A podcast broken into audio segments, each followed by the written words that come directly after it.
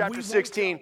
And the reason I say tonight the word is for you is because this isn't like Pastor Keenan just got done with, with one of my favorite series we've ever done outside, where we're talking about reaching outside the walls of the church, being the hands and feet of Jesus, and reaching people and bringing them in and being a bridge, reaching outside. I love that kind of stuff. That's my bread and butter. That's where I live. I'm an evangelist at heart. That's how I love to live my faith out loud. That's not tonight. Tonight, the topic of our word, what I'm, what I'm preaching on tonight, is called stewardship. Someone say stewardship.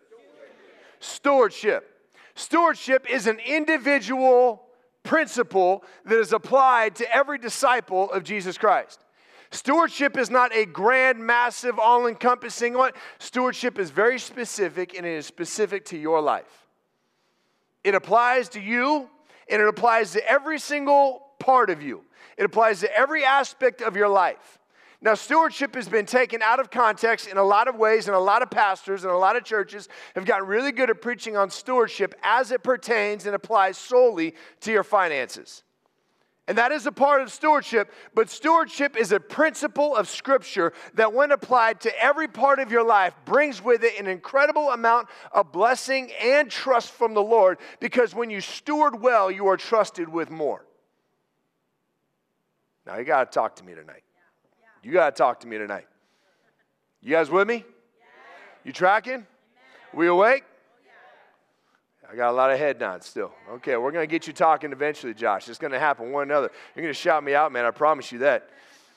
Luke chapter 16, verses 10 through 12. Whoever can be trusted with very little, someone say very little. Whoever can be trusted with very little can also be trusted with much. And whoever is dishonest with very little will also be dishonest with much. So if you've not been trustworthy in handling worldly wealth, who will trust you with true riches? You know what true riches are? Kingdom of heaven.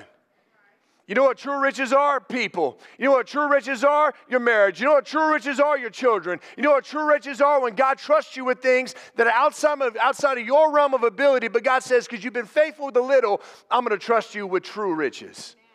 God, I need more money. How have you been with the little you got? You want true riches? I want some more. God goes, prove to me you can handle the little you have. True riches. And if you have been trustworthy, and if you have not been trustworthy with someone else's property, who will give you property of your own? I just got done talking about a mansion in heaven. That's property of my own, but I don't own it yet. I haven't gotten there. I'm still expected to be a faithful steward of what I've been given on this earth so that when I get to heaven, God can trust me with my own property. Someone say, Stewart Little. Now, Quite honestly, I didn't come up with this title. I'm not going to tell you who did, but he's the other pastor. Stuart Little. If you can handle it over here, the one talent, and you can handle it here, the three talent, God will trust you over here with a five talent. Do you understand? Tonight, I want to talk to you about your stewardship. Limitless is in the business of creating disciples, and stewardship is a core principle to what it means to be a disciple of Jesus Christ. You have to get this discipleship thing down, and you have to have stewardship down if you're going to be a disciple of Jesus Christ. The definition of a steward is a person who manages another's property or financial affairs. It is a person who has charge of the household of another. So if you're taking notes, the definition of a steward is someone who has charge of the household of another. Whose house is this? Uh, four, four, of you figure that one out. Let's try it again. Whose house is this? God's It's God's house. And who's been put in charge of stewarding this house? Our pastor. Pastor Keenan is a living example of what it means to steward something that doesn't belong to you. He has been put in charge of God's house as it pertains to Limitless Church in Woodland, California. So often we think of stewardship solely as a financial matter, but stewardship applies to so much more of your life. We're to steward our relationship with God. We're to steward our marriages, our children, our jobs, our opportunities, our time, and yes, our money. You know how you steward a relationship with God? I'm going to touch on this one just for a minute. It's important that we steward a relationship with God. You know how God stewarded his relationship with you? He started by giving. And not just giving something, he started by giving everything. He gave his very best. God said, I want a relationship with you, but sin entered the world and it separated me from you. And so, in order for you and I to have a relationship, I have to close that gap. And I want to handle that relationship with you in such a way that I'm going to give my very best to close that gap, to pay the price for your sin, so you and I can be in relationship. God stewarded our relationship by giving his very best. And so, how do you steward your relationship with God?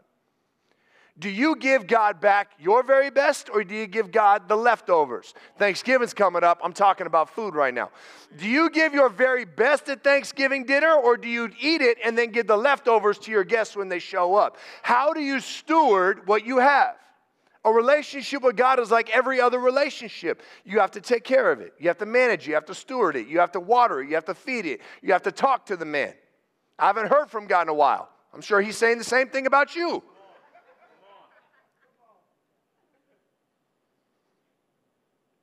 There are a few things tonight I want to talk about, three things specifically as it pertains to the principles of stewardship and what it means to be a good steward.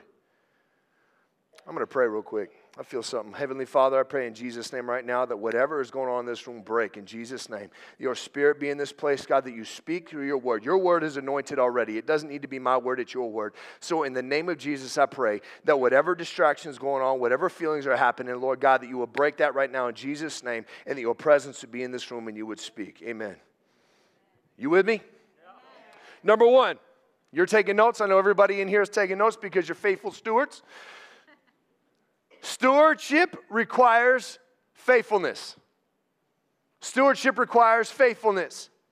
1 Corinthians chapter 4, verse 1 through 2 says, So then let us who minister, disciples, be regarded as servants of Christ and stewards or trustees and administrators of the mysteries of God that he chooses to reveal.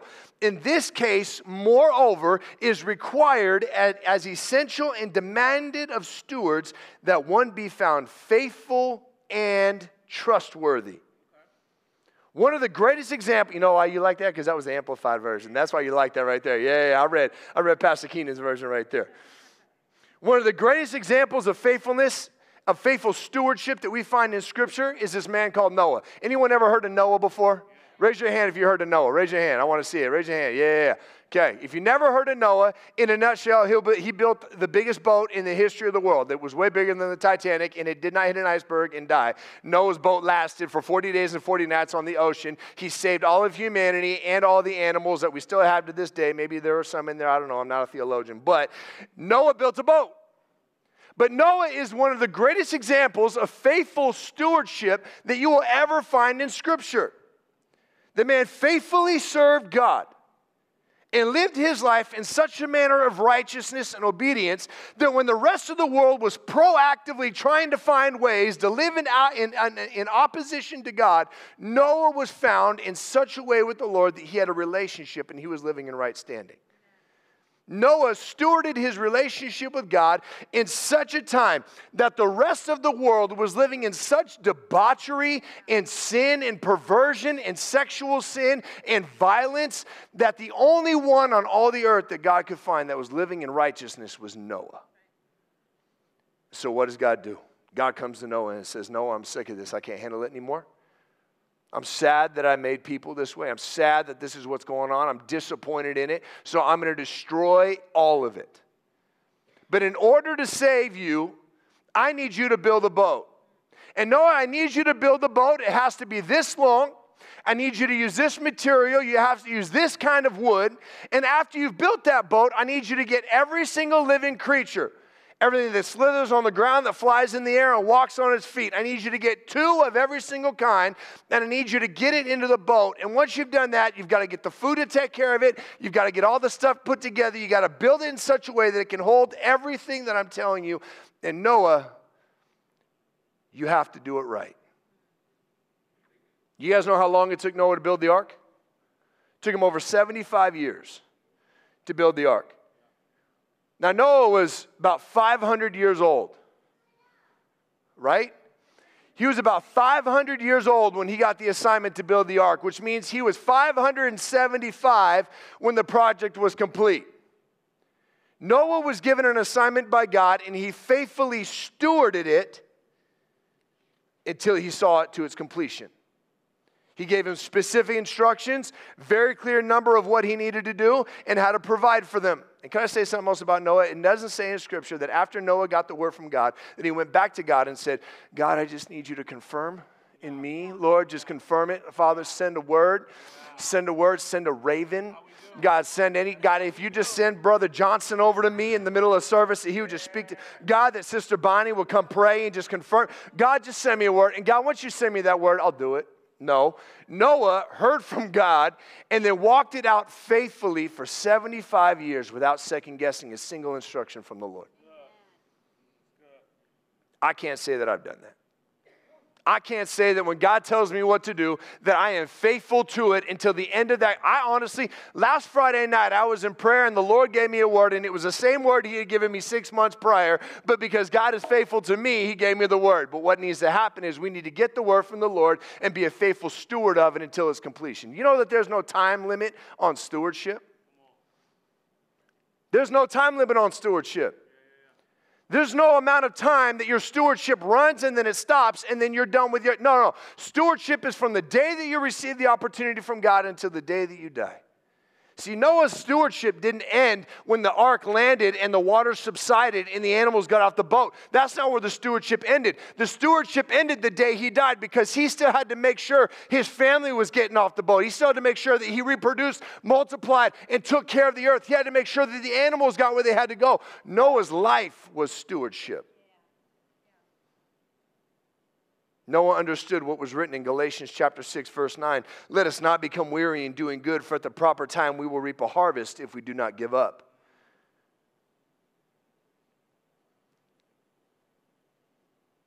Noah is a great example of somebody who was a faithful steward, but King Saul was an example of somebody who was not a faithful steward.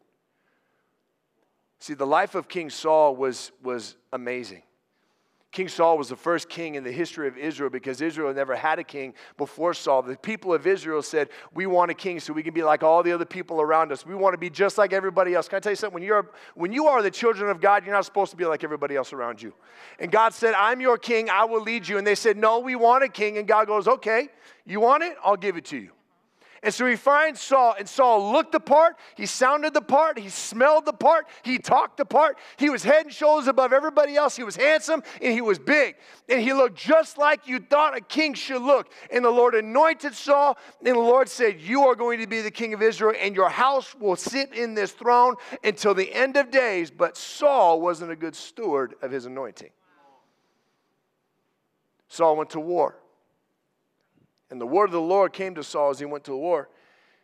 And the word of the Lord was, You are to kill everything. You don't spare anything, you kill all of it. But what did Saul do? He spared the king of the opposing nation. He spared the best camels, the best cows, the best lambs, the best rams, and he kept them for himself. And the prophet Samuel shows up and says, What have you done? Saul goes, I was just trying to save it so that I can make a really good sacrifice to God.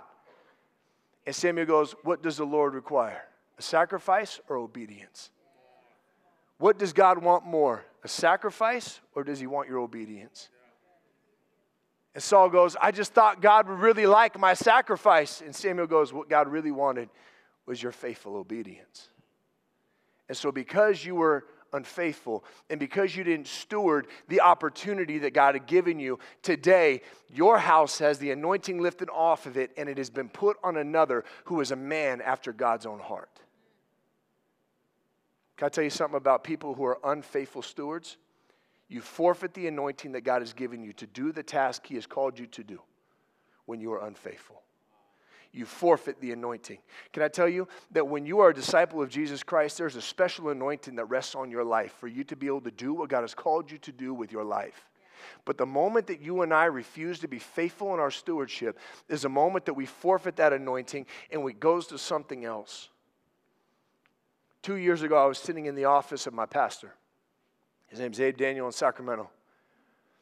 And at this time in my life, I had a lot of bitterness and a lot of anger built up inside of me. And Pastor Abe was talking to me about King Saul. He didn't know what was going on inside of me. Pastor Abe had no idea what was battling inside of me. There were days that I would wake up and I felt sick to my stomach from the bitterness and the anger that was being held up inside of me. And Pastor Abe starts talking to me about King Saul and a leadership lesson he's taking his staff through about Saul and about how Saul was disobedient to the Lord and, and he wasn't an obedient, faithful servant. And so God lifted the anointing off of Saul and put it on another. And Samuel in the Bible literally says, Your sons will never inherit the throne that God intended for them to have because of your disobedience. In that moment, the Spirit of God hit me square upside my head and said, Your sons will never get to walk in the anointing that I intend for them if you don't let go of this bitterness you're carrying around in your heart.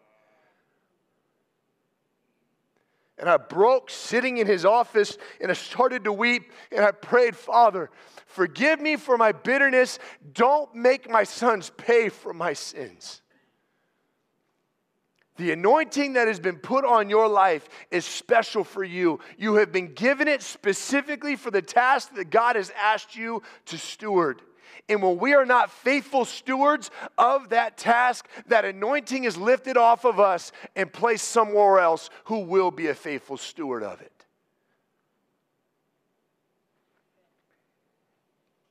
You guys with me? This feels a little heavy. Are we okay with that tonight? Number two, taking notes. Number two, stewardship requires a proper perspective. Stewardship requires proper perspective.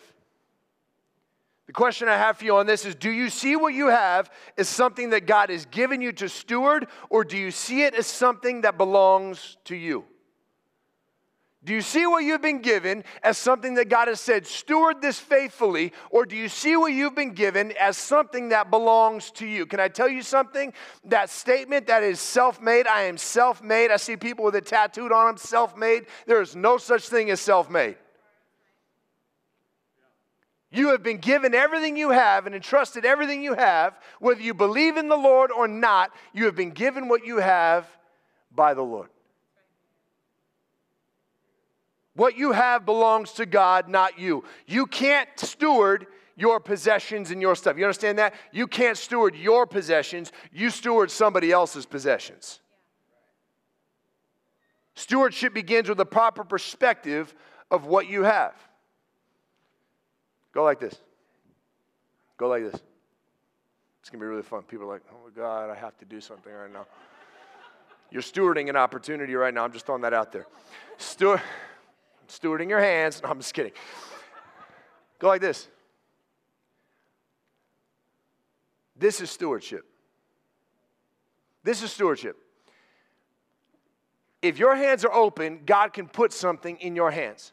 When you say, God, it doesn't belong to me, it belongs to you, this is yours. Whatever this is, it's yours, and I'm gonna steward this opportunity. I'm gonna steward this relationship. I'm gonna steward this finance. I'm gonna steward this job then you hold it like this because it's God's. And you can do with it what God needs you to do with it with your hands like this. But the moment you close that fist and you say, It's mine, nothing else can be put in those hands. There is nowhere for God to put something in your hands right now. God gives you something and you go, It's mine. And God goes, You don't understand. I have more. Seek me first in my kingdom and my righteousness, and all these things will be added to you as well. The problem with some of us, I'm getting ahead of myself on my notes. The problem with some of us is that we seek the as wells and we go, mine and we have neglected the kingdom and his righteousness. And God says, if you'll put me first, my kingdom and my righteousness, then all these things that you claim you want, the, the desires of your heart, I will give you those things as well. But the moment you start to pursue the as wells and you make possessions paramount, you forfeit the kingdom and righteousness. Stewards live their life like this. You can't live like this Pastor Keenan says it best. I hold uh, p- people that come to our church, I hold them like this. They're not mine. They belong to the Lord. If you come to this church, it is our job to faithfully steward and build you as a disciple of Jesus Christ. We're not trying to build faithful attenders of Limitless. We're trying to build people who will follow Jesus. What you have belongs to God, not you. You got to live with your hands open so God can give you what he needs. Matthew chapter 25, Jesus talks about two kinds of servants. He says, You have a wicked servant wicked and lazy servant, and you have a faithful servant. Good and faithful servants are good stewards of everything that God gives them. Wicked and lazy servants don't see the things that God gives them as opportunities to steward, they see them as possessions that they are owed. Okay, I'm gonna say that again because that was really good. LaRon, that was good. I'm gonna say it again. He's pointing me out right now. I'm gonna say it again. I'm gonna read that. I'm gonna read to you right now, LaRon. Good and faithful servants are good stewards of everything that God gives them. But wicked and lazy servants, they don't see the things that God gives them as opportunities to steward, they see them as possessions that they're owed. Oh, God, you owe me. Thank you. I'm going to take this one to the bank. Mm-mm. That's a wicked and lazy servant. Good and faithful servants see every blessing as an opportunity to steward. It is something that builds God's kingdom. Matthew 6:33 says, "But seek first his kingdom and his righteousness, and all these things will be given to you as well."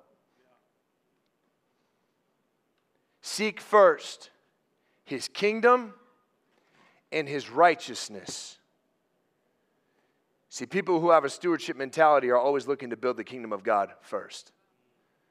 They see what they have as a resource to multiply and to build the kingdom where they're at. You can't ask God to give you more when what you think you have belongs to you. In order for God to give you more, you have to first understand that what you have doesn't belong to you. God, give me more means that what I have is already yours, but I want more of it. And God says, You want more of what I have? You need to be faithful with what I've already given you. Stewards are multipliers. Write that down in your notes. Stewards are multipliers. They don't just maintain, they're active in building and growing what they have been entrusted with so it will multiply. Growth is a byproduct of effective stewardship. Growth is a byproduct of effective stewardship. I feel like this is a tough one tonight for some people. I'm not getting a whole lot of shout downs and amens. Am I hitting people? Is one of those. Some of y'all are just glazed over like this is a lot. I, he, he talked about money at the beginning. I lost it. I'm out of here. I can't handle this stuff. Go ahead, man. Go for it. Go for it. Start making me sound good.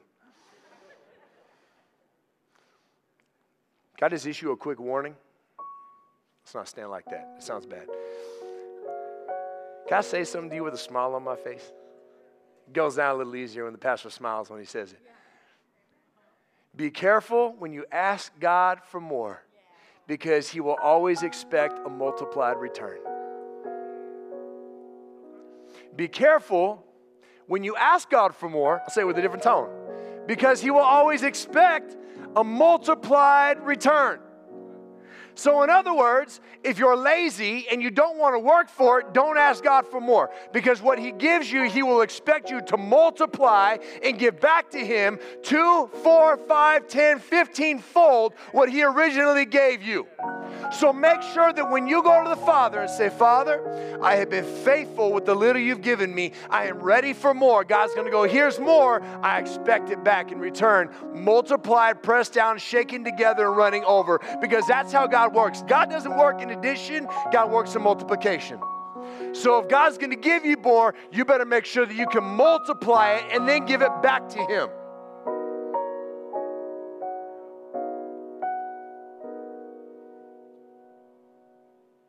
Be very careful when you go to the Father asking for more because He will ask for more in return. See, when you're not a good steward, you see God's blessings as prizes for good behavior. Your attitude is more about what you get rather than what you can give. You see people as expendable and possessions as paramount.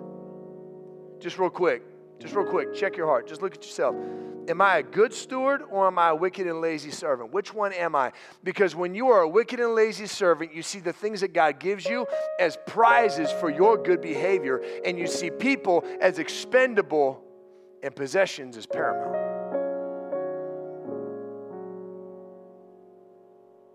The most valuable thing on this earth is people. The only thing you and I can ever take with us into our eternity is people. I love my truck, but praise God, that truck is going to burn one day. I love my motorcycle. Praise God, that Harley Davidson is going to burn. It ain't going to be in heaven with me. I got to worry about changing that oil ever again. Hallelujah. And my wife is clapping her hands. You don't got to do that. You don't got to do that. You don't got to do that. You amen at the wrong moment there, sweetheart.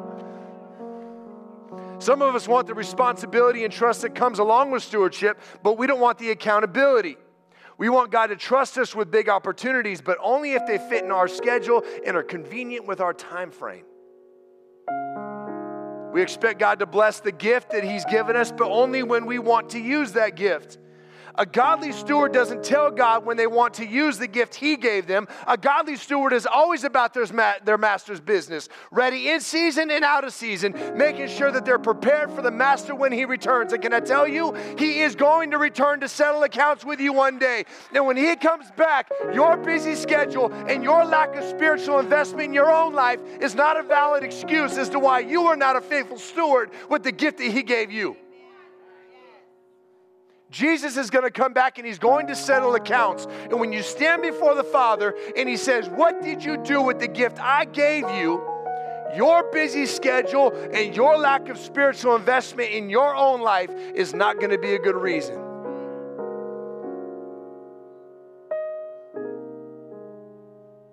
We know the parable of the talents.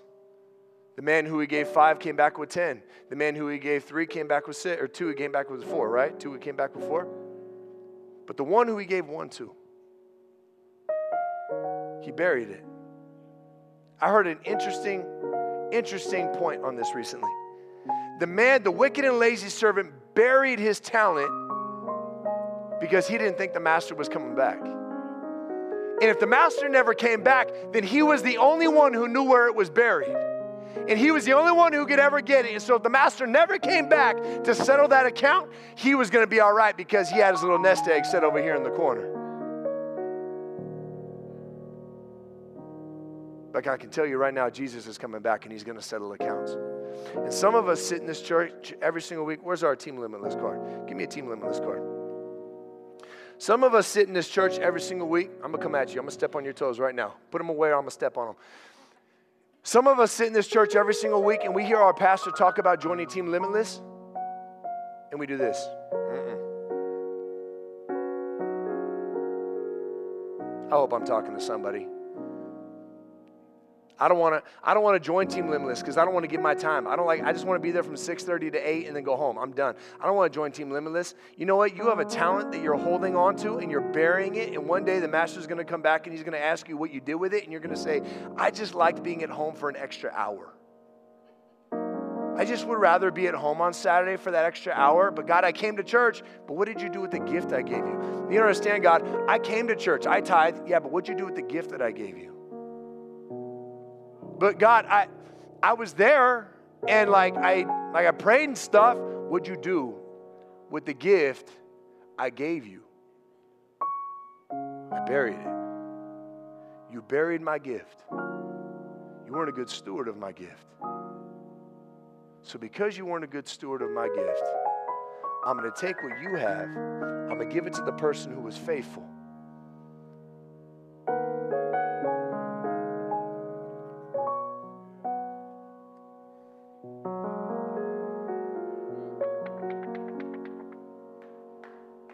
A good steward of your gift. I'm not begging you, I'm challenging you. Quit being a wicked and lazy servant. Be a good and faithful servant. Steward the gift that God has given you.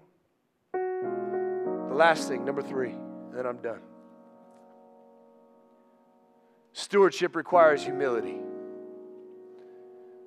Stewardship requires humility because you aren't serving yourself. You're being obedient with God's resources. Stewardship done right will never promote you, it will always exalt Jesus and build his kingdom. That means it doesn't matter how big or small the assignment, the opportunity, the responsibility, or the position. A good and faithful servant will see everything that God gives them as significant and never beneath them. The Son of Man did not come to be served, but to serve and to give his life as a ransom for many. When you are like Jesus and you see yourself as a faithful steward, you are humble enough to know there is nothing that's beneath me because my King came to serve, not be served, and he gave his life. And so, if I'm going to be a disciple of Jesus Christ, I'm going to give my life, I'm going to serve. I'm going to humble myself and serve. There is nothing that was beneath Jesus.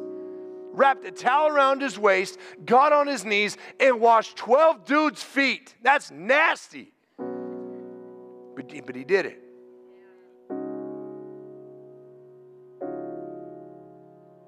He served and gave his life. You've heard the statement humility isn't thinking less of yourself thinking of yourself less.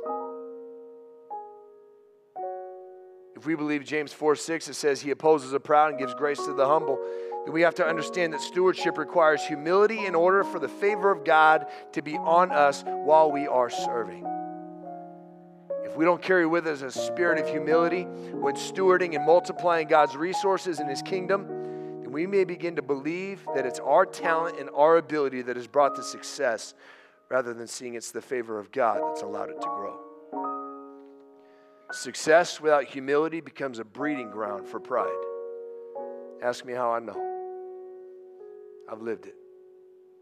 Success without humility becomes a breeding ground for pride, and pride comes before your fall. Again, ask me how I know. I lived it. Those who faithfully steward God's resources, opportunities, relationships, and assignments must remember that every good and perfect gift comes from God. Write this down. Humble stewards produce fruit that will last, but those who lack humility produce fruit, it just doesn't carry eternal value. Those who walk eh, eh, walk in humility and faithfully steward, they will produce fruit that will last. But people who do not have humility still produce fruit, it just carries with it no eternal value. Those who lack humility produce fruit, but it will not carry with it eternal value.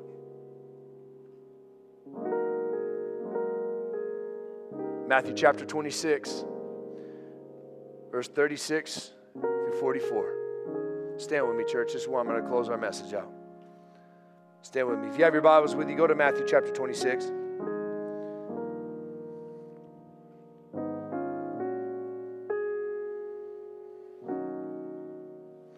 Verse 36 through 44. This is the greatest example of humility that I could find in all of Scripture. Humbly submitting yourself to the will of the Father, stewarding the opportunity that has been put in front of you, and humbly accepting whatever that is that God wanted to do. Matthew chapter 26, verse 36 through 44. Then Jesus went with his disciples to a place called Gethsemane. And he said to them, Sit here while I go over there and I pray.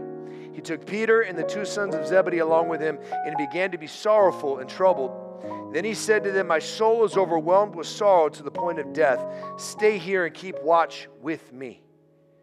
Verse 39 Going a little further, he fell with his face to the ground and prayed, My Father, if it is possible, may this cup be taken from me, yet not as I will, but as you will. Then he returned to his disciples and he found them sleeping. Couldn't you men keep watch with me for even an hour? Watch and pray so that you will not fall into temptation. The spirit is willing, but the flesh is weak. Verse 42 He went away a second time and prayed, My Father, if it is not possible for this cup to be taken away, or if it is not possible for this cup to be taken away unless I drink it, may your will be done. Then he came back. He again found them asleep. These guys were tired because their eyes were heavy. So he left them and went away once more and prayed the third time, saying the same exact thing.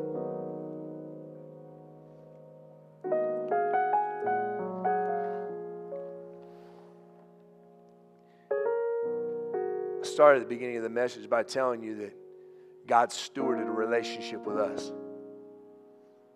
And he stewarded that relationship by sending his son to pay the price for our sin.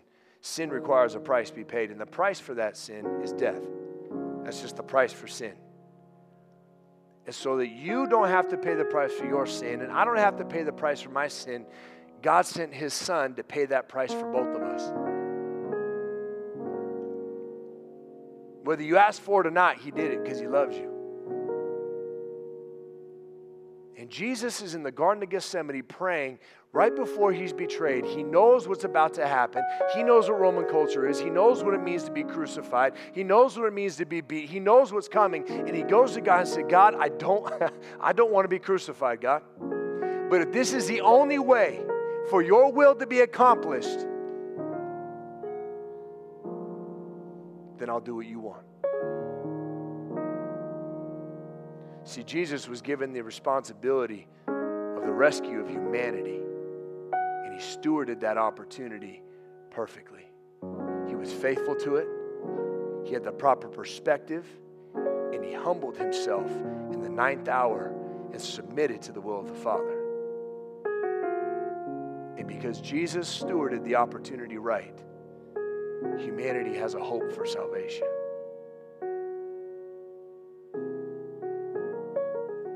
Tonight, I want to ask you how have you stewarded your life?